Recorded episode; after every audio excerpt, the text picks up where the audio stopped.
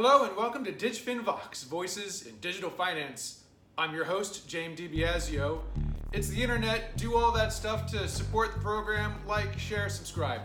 My guest today is Rich Turrin, author of Cashless. He is based in Shanghai, where he's lived for about 10 years. He comes from the world of investment bank trading desks, IBM, and now he's a full time consultant and writer on all things China fintech. I found Cashless to be really helpful in better understanding central bank digital currencies, particularly in the context of China's fintech revolution. I spoke with Rich about many facets, in particular, what this means for banks, credit card companies, and fintech.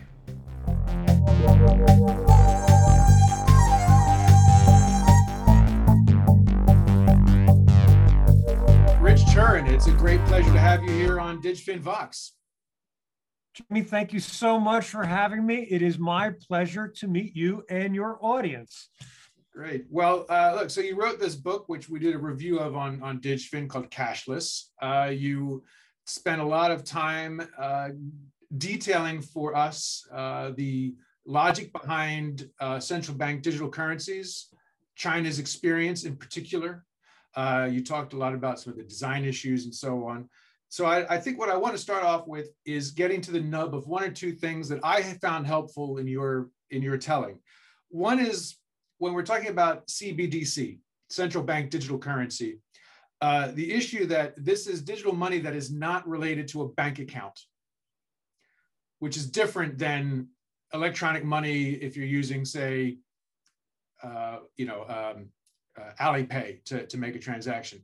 So tell us a little bit more about what this means the fact that the money is is not tied to an account that it's money that is it's on the phone and it's a separate thing. Well when we use our phone to transfer money now we may see a bank balance on our phone and that money as i like to say is not on the phone. All you're seeing is the representation of what your account has in it. And if we send money using Alipay, WeChat Pay, or many of our existing bank apps, we're really not sending money from one phone to say, if I'm sending it to you, to your phone. What we're doing is we're moving money across accounts. And the revolution, and I'll say this clearly, brought to us by our friends from the cryptocurrency world was to tokenize money, to make it into a digital stream of zeros and ones. So Here's the part.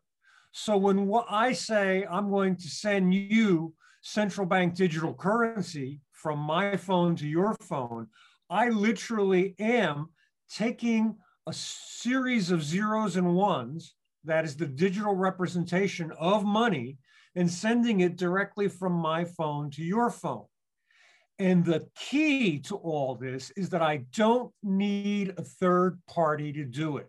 So Again, I don't need a bank. I don't need a credit card. I don't need Google Pay. I don't need Apple Pay. It is transmission of digital currency from one to the other. And that's the revolution, taking third parties out of the payment process, which in the West means saving money because in the in China we've got free payment. WeChat and Alipay Granted, they're third parties, but they're mostly, for all intents and purposes, they're free.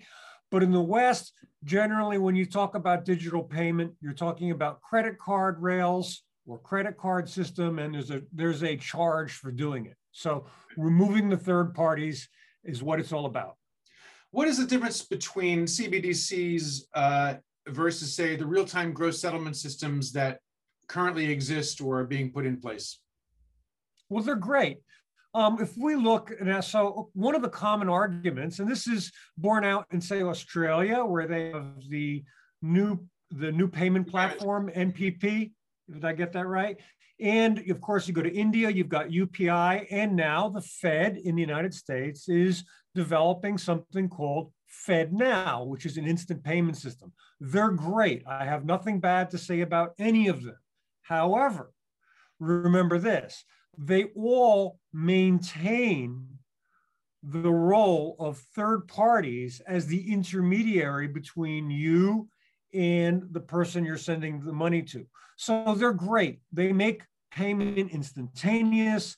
Um, they should make it, it's not clear yet for something like FedNow, they should make it free. So that's good.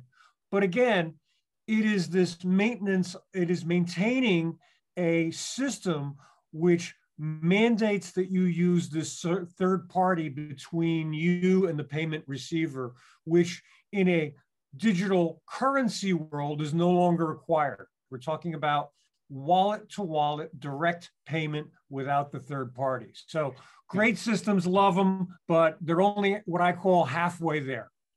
What's the benefit of of getting the full way there? I mean, if if if if we assume that we've got a, a, a UPI or a, a Chinese setup where the services are essentially free, then what is the benefit of removing that third party? I mean, at the end of the day, I don't have a third party if I go to my coffee shop and use my my notes to pay for a coffee.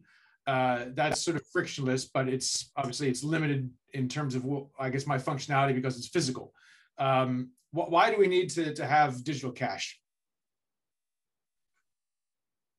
I like to say that central bank digital currency's greatest legacy will be in financial inclusion. So hold on a second here. Let's take a step back and to really think about those who do not have a bank account. So for most of us, many of us, we look at the RTGS system, um, these we're happy dealing with third parties because we are part of the banking system. Right. Now, if we look at the United States, there are 7.1 million Americans who do not have a bank account. Even worse, there's some 14 million Americans who are what are called underbanked. So they may have some banking system, but they're using cash check, uh, check cashing and other things.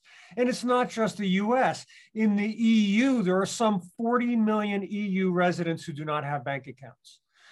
When you say have a bank, it works, yes, for arguably, clearly, the majority of the population, but we are still having this underserved group.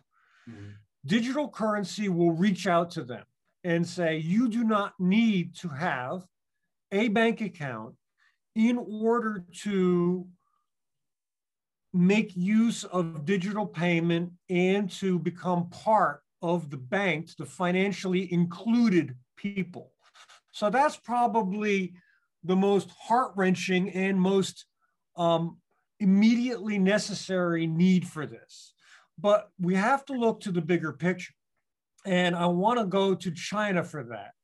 And rather than talk about it in non concrete terms, we're going to go to a new research institute in Xi'an. Xi'an, China is a Western city and it's famous for computer coding.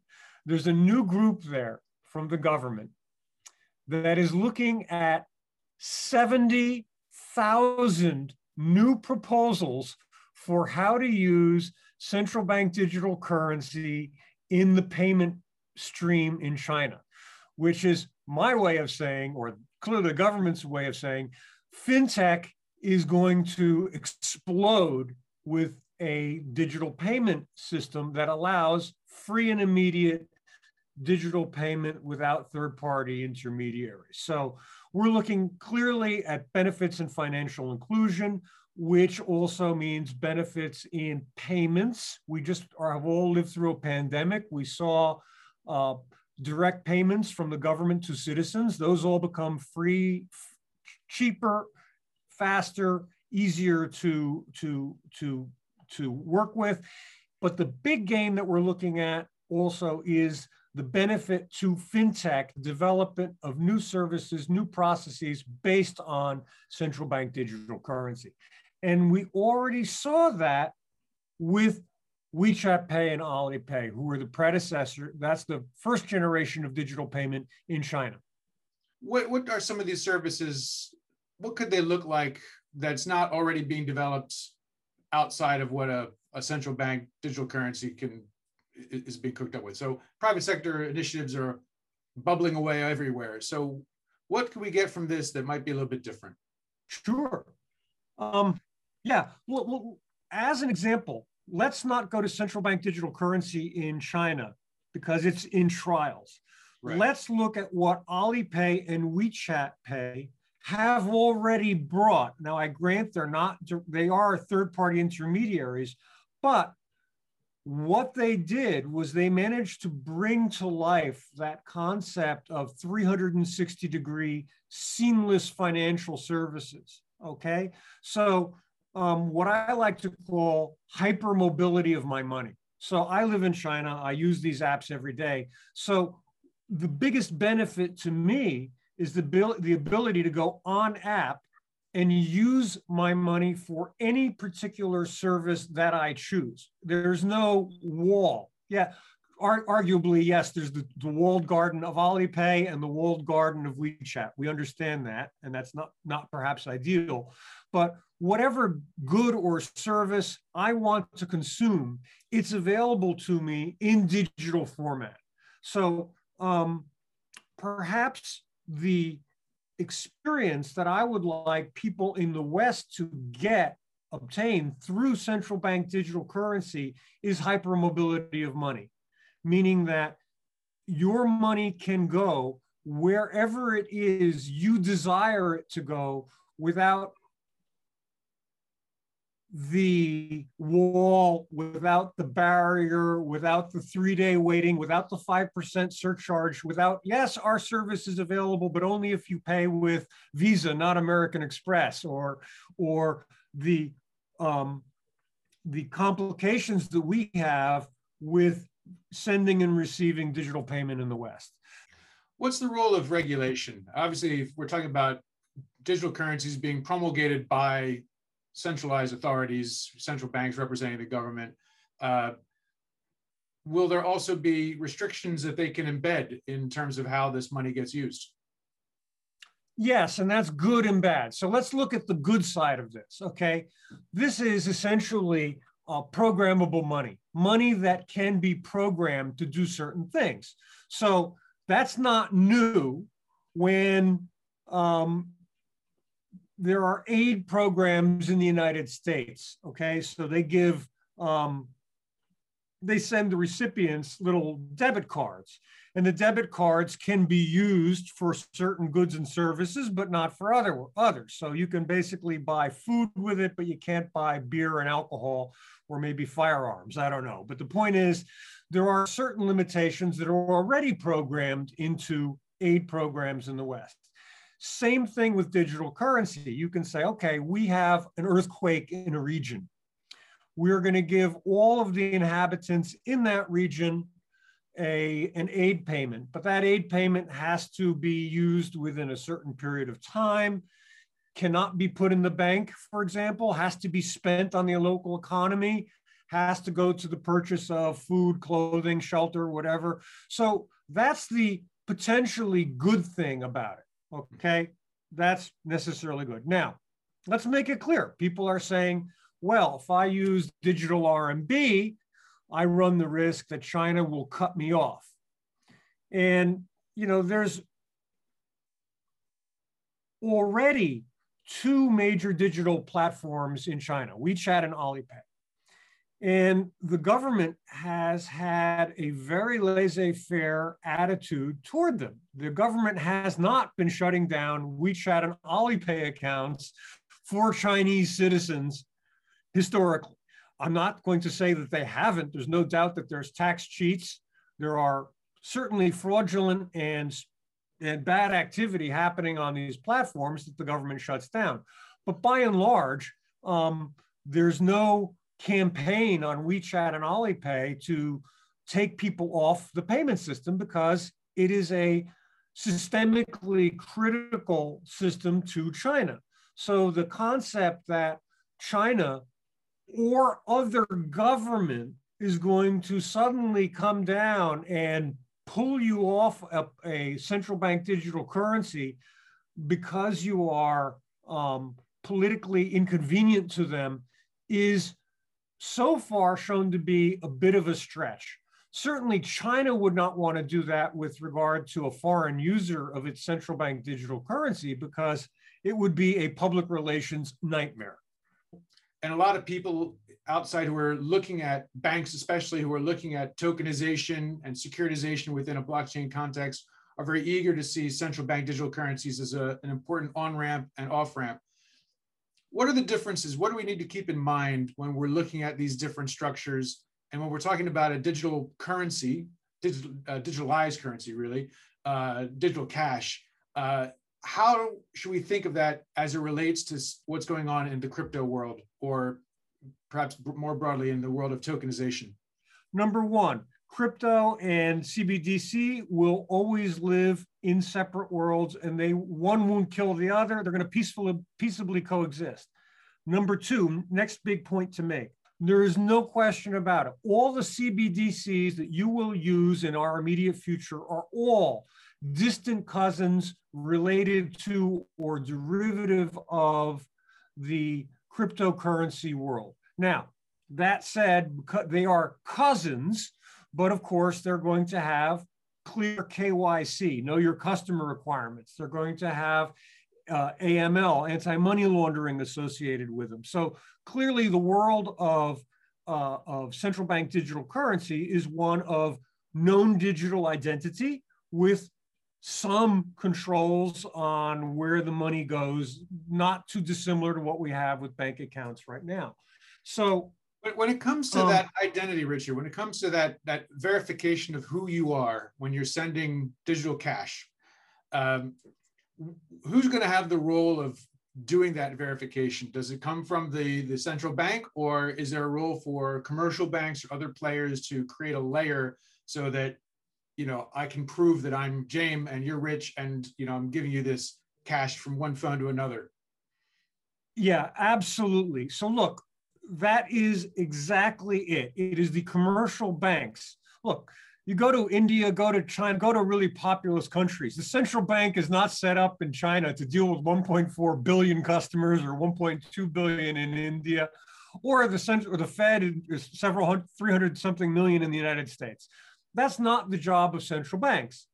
So basically, what China did was to use what's called a two-tier system, where you remain a client of a commercial bank, and that commercial bank is responsible for KYC and maintaining a digital identity for those that have accounts. Now, the next question is what happens for those who are rural poor? Now, they don't have bank accounts. Now, what the Chinese government has done for them is to say, we will give you um, a special card. And this little integrated circuit card can store uh, central bank digital currency to a limited amount. And um, eventually they might register it to you. I'm not, we're not sure yet, but basically it will allow small use of central bank digital currency um, by the unbanked without a strict bank related KYC pr- procedure uh, attached to it. Now, whether that means it comes from a phone company or whether it comes from a local municipality, we don't know yet. That's still to be determined.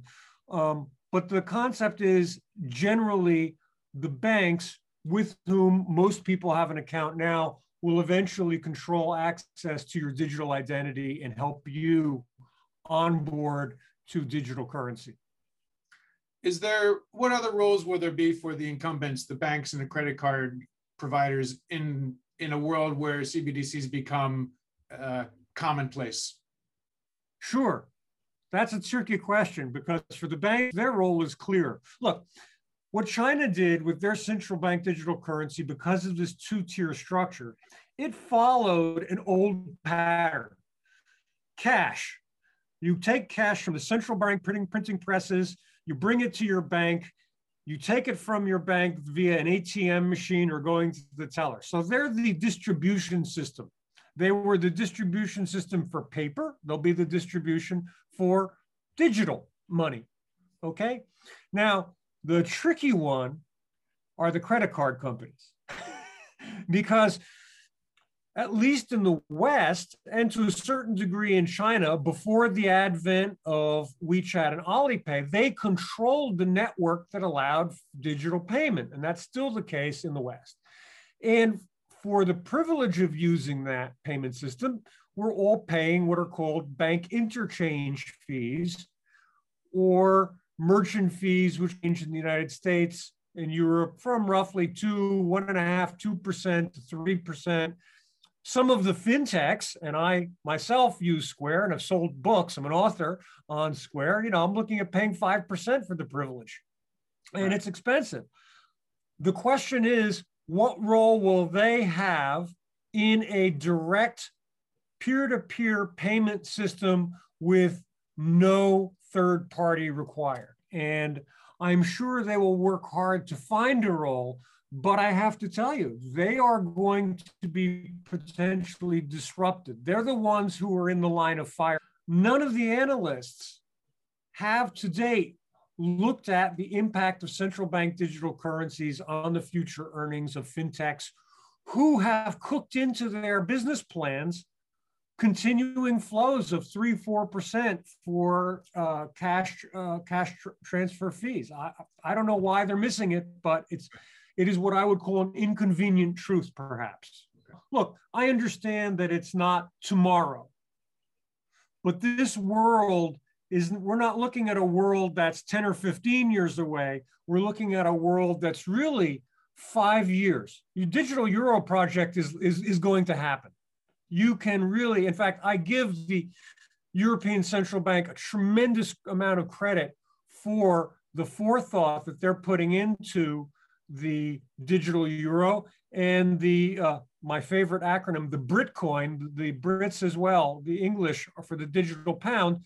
They're putting a lot of effort in this, and their posturing to the world is actually very favorable and very positive. Uh, very positive. So this is not some sort of distant, remote future that oh well, you know, I'll be old when this happens. No, this is near term. Why are banks sort of eager to have a CBDC before or as they go into this world of tokenization? Um, that's sort of a complicated question because tokenization, the very concept, especially when it when you talk about tokenizing various assets, I think that's sort of one part of the crypto world. And certainly the tokenization of money is a subset. But I look at tokenized money, CBDC, is certainly useful as a means of payment for tokenized assets because it's digital. But I see them as somewhat as, uh, as separate, um, separate issues. Now, the banks in China in particular they're fond, quite fond of tokenized money because for them, it gives them the ability to offer instantaneous payment through their digital wallet system. Remember, so the banks in China were disrupted by WeChat and Alipay, who had instant payment.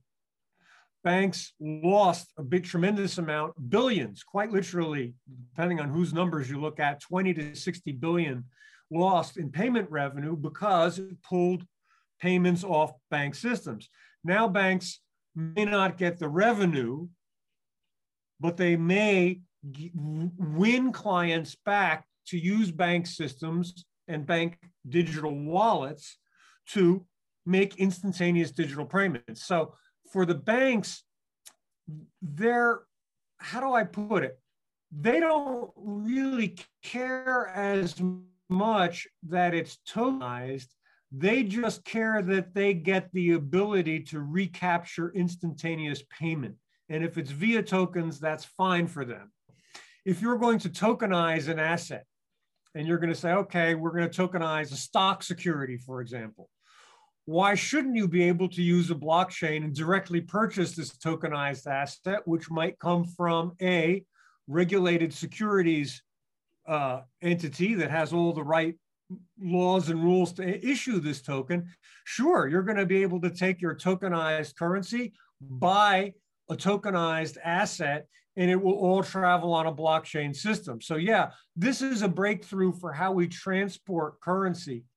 Last question, Rich. Uh, security, cybersecurity. The more things go digital, uh, the, the more attractive attractive it is to, to bad actors. Uh, what will be the way, or what you see happening to ensure that uh, digital cash systems are, uh, you know, safe as Fort Knox? Yeah. Look, um, let's hit that right now and look what happened with the Alipay and the WeChat Pay revolution.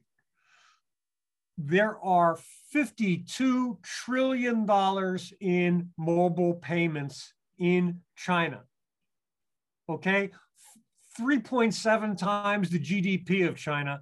And it's something like two and a half times all of the global card use in the planet. Now, wait for it if you look at the fraud, the percentage of fraud on WeChat and Alipay, it's one tenth that of the credit card networks in the West. So they're doing it how? Biometrics. You, in order for me to use WeChat and Alipay, I have a facial scan and it verifies my identity both before I enter enter the app and then after I enter the app to make payment.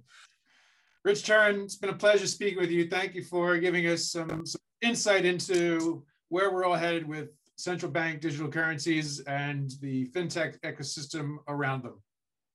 James, thank you so much having me on DigFin. And I'd like to personally thank you for the wonderful review of Cashless that you claimed is a must read. I cannot thank you enough for liking Cashless.